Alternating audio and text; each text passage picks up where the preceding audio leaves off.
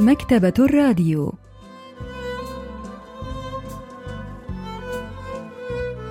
أهلا وسهلا بكم في حلقة جديدة من البرنامج الأسبوعي مكتبة الراديو الذي نستعرض من خلاله كتابا جديدا كل أسبوع. واليوم سوف نستعرض قصة زهور الفورسيثيا للكاتب تشي إينوك. لحظات ونوافيكم بالتفاصيل.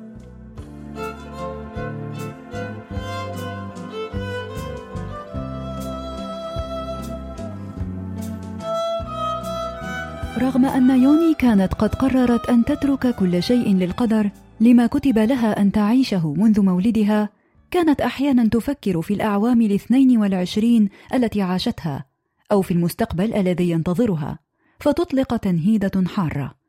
إذ كانت تعجز عن رؤية أي شيء سوى كل ما هو فظيع وكئيب. نشرت قصة زهور الفورسيثيا للكاتب تشي إينوك عام 1948 والقصة تدور حول يوني التي تزوجت مزارعة من القرية المجاورة عندما كانت في السابعة عشرة من عمرها. كانت تعيش حياة لا بأس بها أبدا بفضل زوجها الذي كان رجلا مجتهدا لا أسرة له.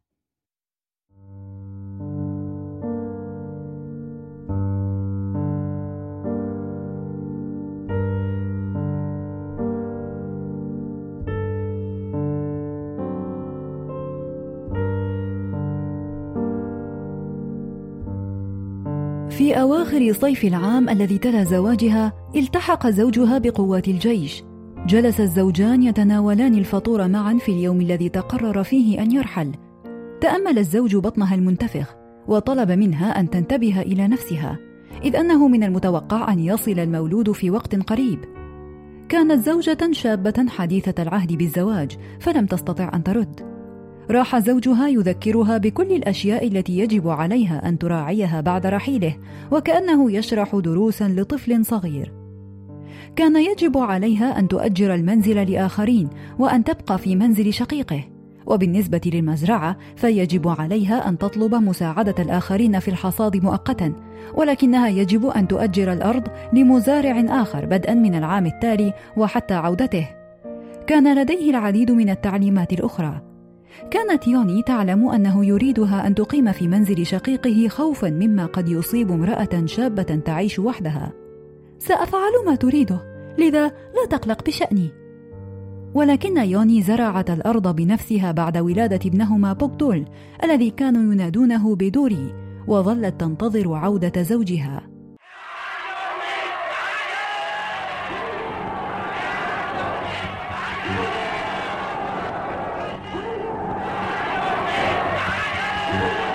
تحررت كوريا أخيرا من الاستعمار الياباني الغاشم وعاد الرجال الذين جندوا في قوات الجيش إلى منازلهم ولكن زوج يوني لم يعد لماذا مت؟ كيف لي أن أربي طفلا بدونك؟ قضت أغلب أيامها في البكاء وذات ليلة استيقظت يوني من نومها وراحت تفتش في صندوق أغراضها كان الشيء الذي أخرجته من الصندوق هو سكين حاد الشفرة. احتل ذلك السكين الكريه مكانا في صندوق أغراضها بعد عدة أيام من مغادرة زوجها للحرب. كانت تعهد لهذه السكين بمسؤولية التصرف بسحرها القوي إذا جرؤ أحد على الاقتراب منها.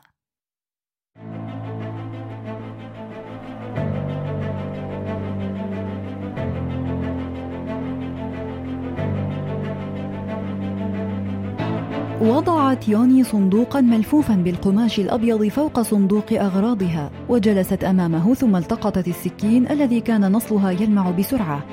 ارتجفت يداها وقلبها وجسمها كله وفجأة امتلأ نصل السكين بالقوة واندفع إلى عنق يوني الرقيق.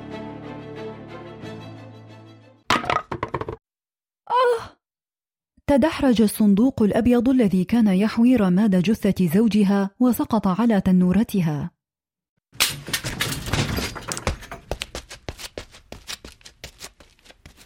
أطلقت يوني صرخة واحدة، ثم ألقت بالسكين وفتحت الباب مندفعة إلى ساحة المنزل، وفي تلك اللحظات سقطت قطرات المطر الباردة على ظهرها الذي غطاه العرق. اعتقدت يوني أن سقوط صندوق رفات زوجها في تلك اللحظة كان يعني أنه يخبرها من العالم الآخر بأنه لا يريدها أن تقتل نفسها، ولذلك حملت رضيعها وذهبت لتقيم في منزل شقيق زوجها. وبعد عام انتقلت للعيش في منزل شقيقها، حيث عاش شقيقها الأكبر الذي لا يهتم كثيرا بأحوال عائلته وأمها وزوجة أخيها التي كانت تدير متجرا لبيع كعك الأرز مع والدتها. وابن أخيها جوني الذي يكبر ابنها بعامين. حاولت يوني أن تشارك العائلة العمل في المنزل فكانت تطهو الطعام وتخيط الملابس وتغسلها وتساعد في أعمال الحقل أيضا ولكن زوجة أخيها لم ترضى عنها مطلقا. وحتى ابن أخيها جوني كان دائما ما يضايق ابنها دوري مرت ثلاث سنوات عليها في منزل شقيقها.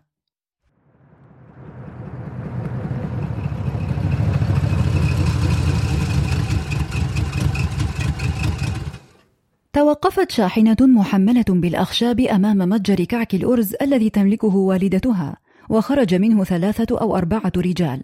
قدمت لهم أمها الطعام، ثم طلبت من أحدهم وكان يرتدي قبعة أن يزورها لاحقا. قابلني قبل أن ترحل.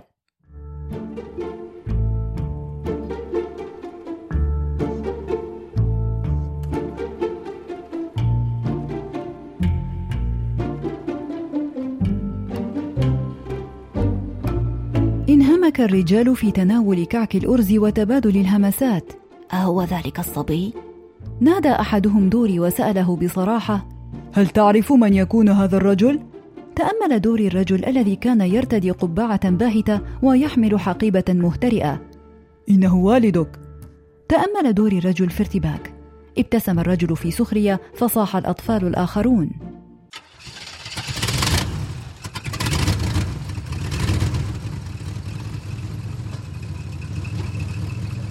غادرت الشاحنة وهي تحمل الرجل ذا القبعة. راح دوري يشنف بأنفه وهو يفتح باب غرفة أمه. أمي من كان ذلك الرجل الذي أتى إلى المنزل؟ أصابت الإبرة إصبع يوني التي كانت تخيط ملابس قديمة في تلك اللحظة. أعني ذلك الرجل الذي كان يرتدي قبعة ويحمل حقيبة. ألا تعرفينه؟ احمرت وجنتا يوني دون أن تشعر ونظفت أنف الصغير بطرف ثوبها. كان من المخطط أن يتزوج ذلك الرجل يوني. كانت إحدى الخاطبات قد بدأت في التردد على متجر بيع كعك الأرز ورشحت ذلك الرجل الذي كان يبلغ من العمر خمسة وأربعين عاما ليكون زوج يوني الثاني. كان الرجل يملك متجرا لبيع الأخشاب وكان يزور يوني كل بضعة أيام وهو يحمل لها هدايا مثل الفواكه والصابون والأغذية الخفيفة. وكان سائقه ومساعده يبتاعون الطعام من متجر أم يوني. قال الرجل. يعني؟ تفضل بالدخول المعذرة.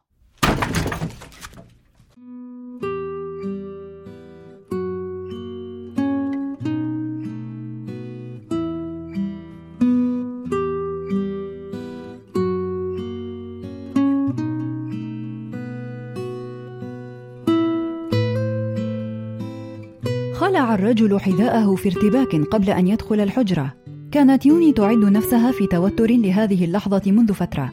ولذلك فحتى عندما دخل الرجل حجرتها لم تغضب أو تبدي الانزعاج مثل ما كانت تفعل سابقا. بل ظلت تنعي حظها فحسب. لقد أخبرتني والدتك بالتطورات وأنا سعيد للغاية لأنك مستعدة للمضي قدما في علاقتنا.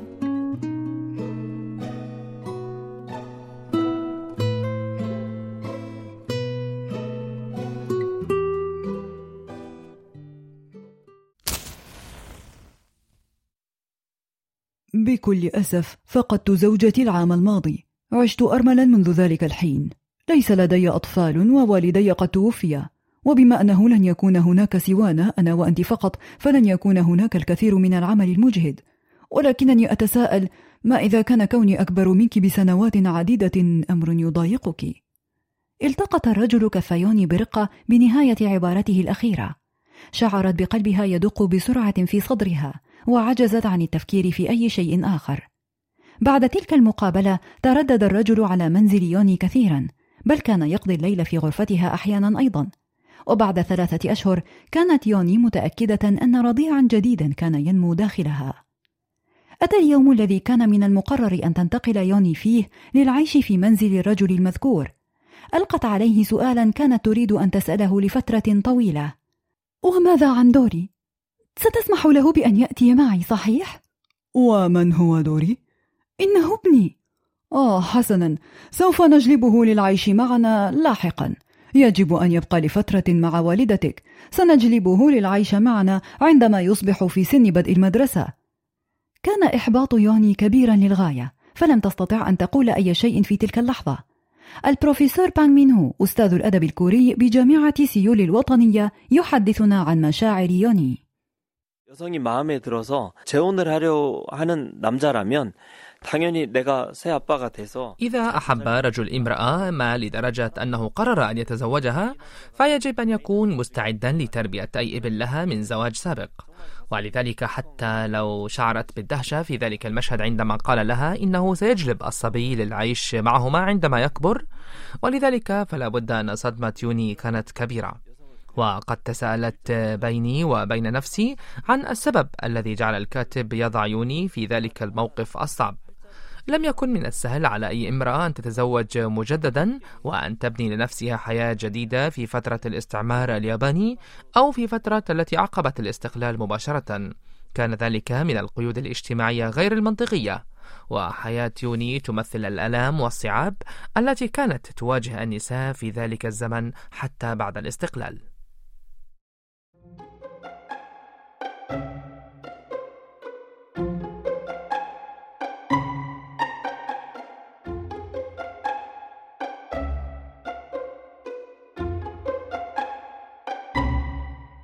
ذات يوم حين تفتحت زهرات الفرسيفيا خلف الأسوار الصخرية كان دوري يردد بعض الأشياء التي حفظها حين كان يسمع جوني وهو يدرس.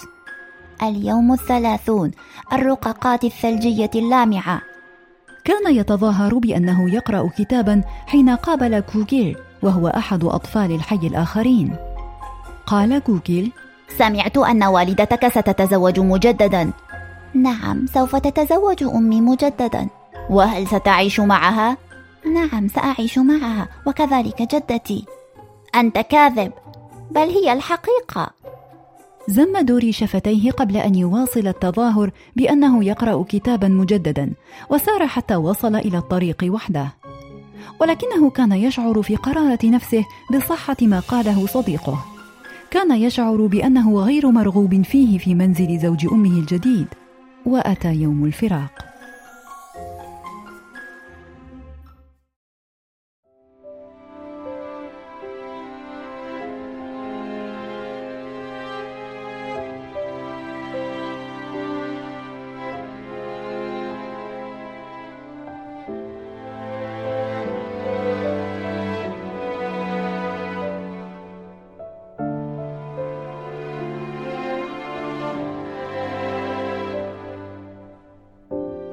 منتصف اليوم بينما كانت أزهار الفرسيفية متفتحة خلف الأسوار الصخرية توقفت شاحنة محملة بالأخشاب أمام منزل دوري.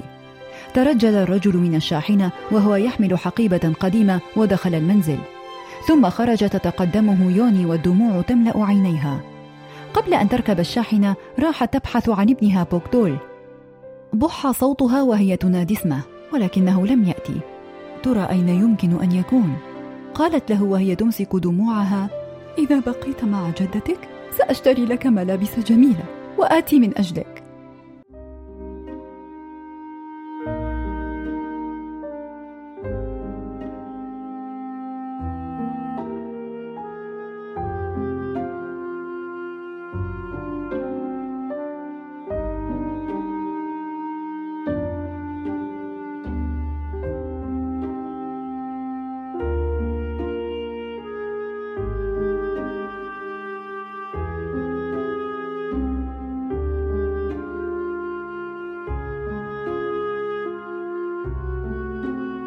عندما كانت الشاحنة على وشك المغادرة وجدوا دوري الذي كان قد تجاهل نداءات والدته. كان قد اختبأ في الشاحنة إذ حشر نفسه بين الأغراض المحملة عليها. اكتشفه مساعد الرجل وأنزله من الشاحنة.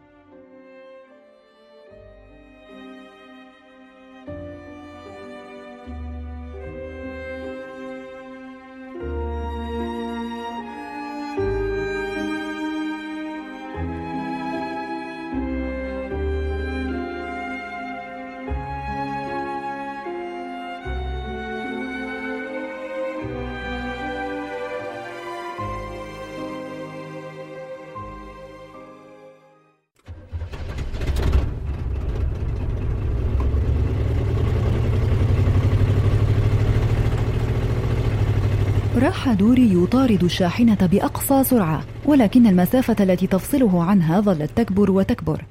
كانت يوني تعلم ما يحدث من خلفها ولكنها واصلت طريقها. كان يجب عليها أن تذهب إلى حيث تقلها الشاحنة. ذات يوم تفتحت فيه أزهار الفورسيثيا اضطرت يوني إلى أن تهجر ابنها.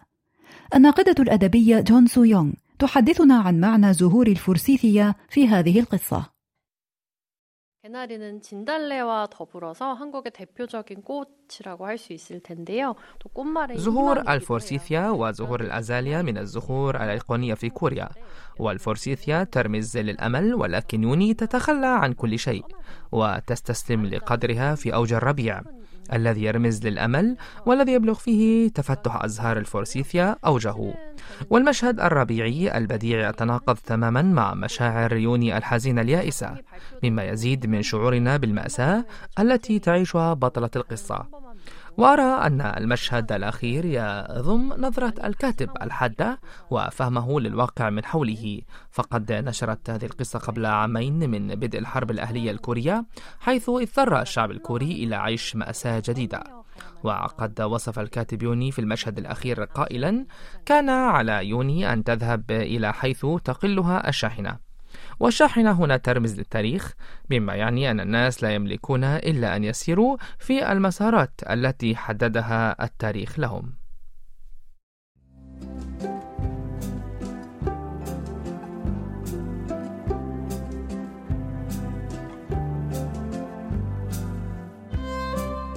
استعرضنا معا قصة زهور الفرسيثية للكاتب تشينو وإلى اللقاء في الأسبوع القادم مع كتاب جديد ومبدع جديد.